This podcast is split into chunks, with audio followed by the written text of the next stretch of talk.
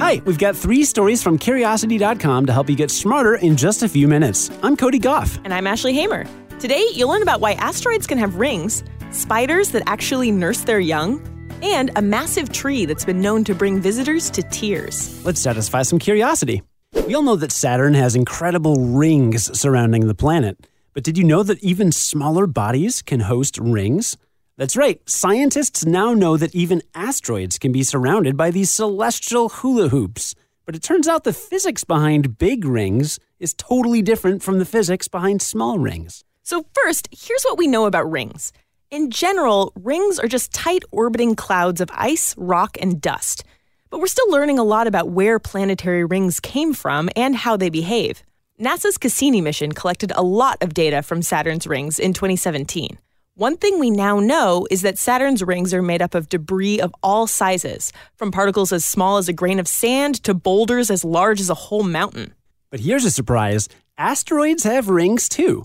Scientists discovered rings around an asteroid called Chariklo in twenty fourteen, then found a circle of debris surrounding a dwarf planet called Haumea in twenty seventeen. A new study in Nature Astronomy explains how these little bodies can hold onto their rings in the absence of shepherding moons, which help hold together rings around planets. The researchers have a couple of explanations. The first explanation is that if the body is spinning quickly enough, it can create a resonance that stops rings of debris from expanding and dissolving. The second ring-saving influence is if the asteroid or dwarf planet has a huge center of mass on its surface, like a mountain.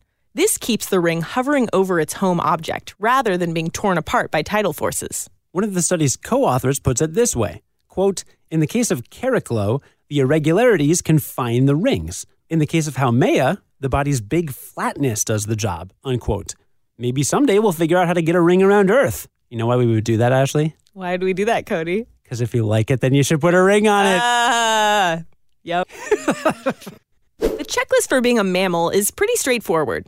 You need to be warm-blooded, you need to have body hair, and you need to nurse your young.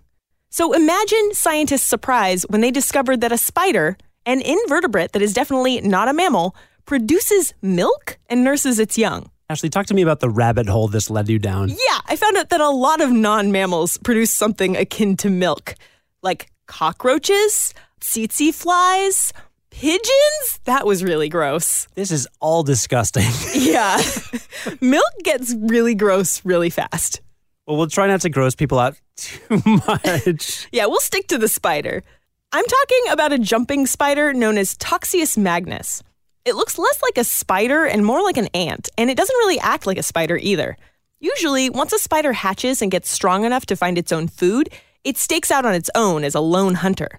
But T. magnus spiders live as happy little families in a single nest, often with two or more adults or one adult female and several baby spiderlings. With that whole nest thing going on, researchers in China wanted to see if the mother spider also took care of its young as they matured. And they found that the mother spider was producing a sort of milk for her offspring. For the first week, she left droplets of it around the nest for her spiderlings to find, but eventually the baby started sucking directly from her, for lack of a better term, teat. Though technically, the milk came out of her epigastric furrow, which is a genital structure in her abdomen. The spiderlings kept nursing for about a month and a half, but even after they were done nursing, they kept using the nest at night. Those darn slacker teenagers, am I right? We found a few other non-mammals that make milk to feed their young, but according to the researchers, this jumping spider is the only invertebrate known so far to nurse its young like a mammal. They say it's a sign that scientists need to reevaluate how common this tendency is across the animal kingdom, both in invertebrates and other organisms. Once again, science proves to be more complex than our clean definitions can handle. As a fan of comic books, I'm just glad Peter Parker didn't get bitten by a radioactive jumping spider. Spider-Man might be a bit different. Aw, spider mama. Spider milk, spider milk. Gross. You may not like spiders, but I bet you like trees. Let's end with something beautiful. A tree called Tane Mahuta, nicknamed the Lord of the Forest. It's a massive tree known to bring visitors to tears. Now, Ashley, you grew up by the redwoods, so you're no stranger to tall trees. Yeah, there's there's no tree better than an old-growth redwood in my book. You can't convince me otherwise. These trees actually aren't as tall as redwoods, but they are big around. Yes. Like, you cannot hug around these trees. So this is like the New Zealand version of old-growth redwoods. Tane Mahuta is the largest kauri tree in the world. For some perspective, the coastal redwood trees here in the U S can grow to be around three hundred feet or ninety meters tall, while kauri trees usually grow to about a third of that height. But again, they are wide. An average kauri tree is more than sixteen feet or five meters around. But the Lord of the Forest, named after a Maori forest god, is a staggering fifty feet around and one hundred forty-eight feet tall.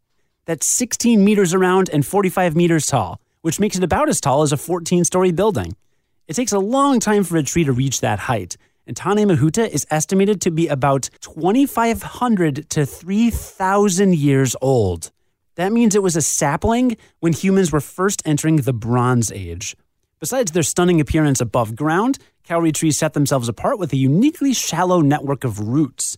Now, lots of very large trees nourish themselves on mineral deposits deep beneath the ground, but kauris extend thin tendrils along the surface, and they feed off of decomposing organic matter. They have deep peg roots to hold them down since they're so huge, and they don't gather any nutrients. Unfortunately, that feeding system also leaves the giants vulnerable. In recent years, the trees have been suffering from a new disease known as kauri dieback. It's caused by outside contaminants seeping into those shallow roots, sometimes by wandering mammals and sometimes on the soles of visiting hikers. That's why if you're going to visit Tane Mahuta, you actually need to hose off your shoes before you do so. You can see pictures of the Lord of the Forest and read about all of today's stories on Curiosity dot com and on our free Curiosity app for Android and iOS. But you won't find the Entwives, which are still missing. Where are the Entwives? It is New Zealand. I mean, you'll be closer. Ooh, yeah, where they shot Lord of the Rings. Yeah.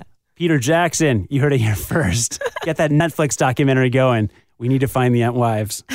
Join us again tomorrow for the award-winning Curiosity Daily and learn something new in just a few minutes. I'm Ashley Hamer. And I'm Cody Gough. Stay curious.